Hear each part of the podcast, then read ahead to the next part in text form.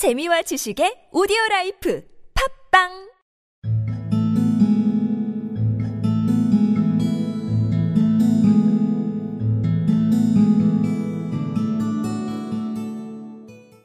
When they got near to the equator, they saw some flying fishes coming towards them, and the fishes asked the parrot if this was Dr. Dolittle's ship.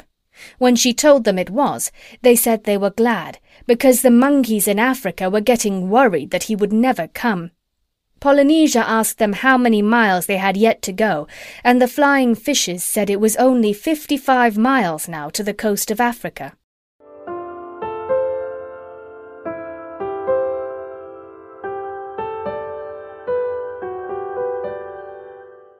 When they got near to the equator, they saw some flying fishes coming towards them, and the fishes asked the parrot if this was Dr. Dolittle's ship.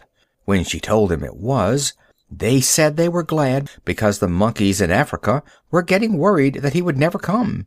Polynesia asked them how many miles they had yet to go, and the flying fishes said it was only 55 miles now to the coast of Africa.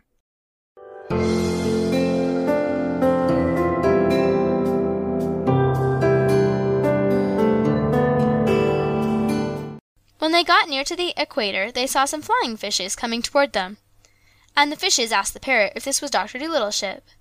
When she told them it was, they said they were glad, because the monkeys in Africa were getting worried that he would never come. Polynesia asked them how many miles they had yet to go, and the flying fishes said it was only 55 miles now to the coast of Africa.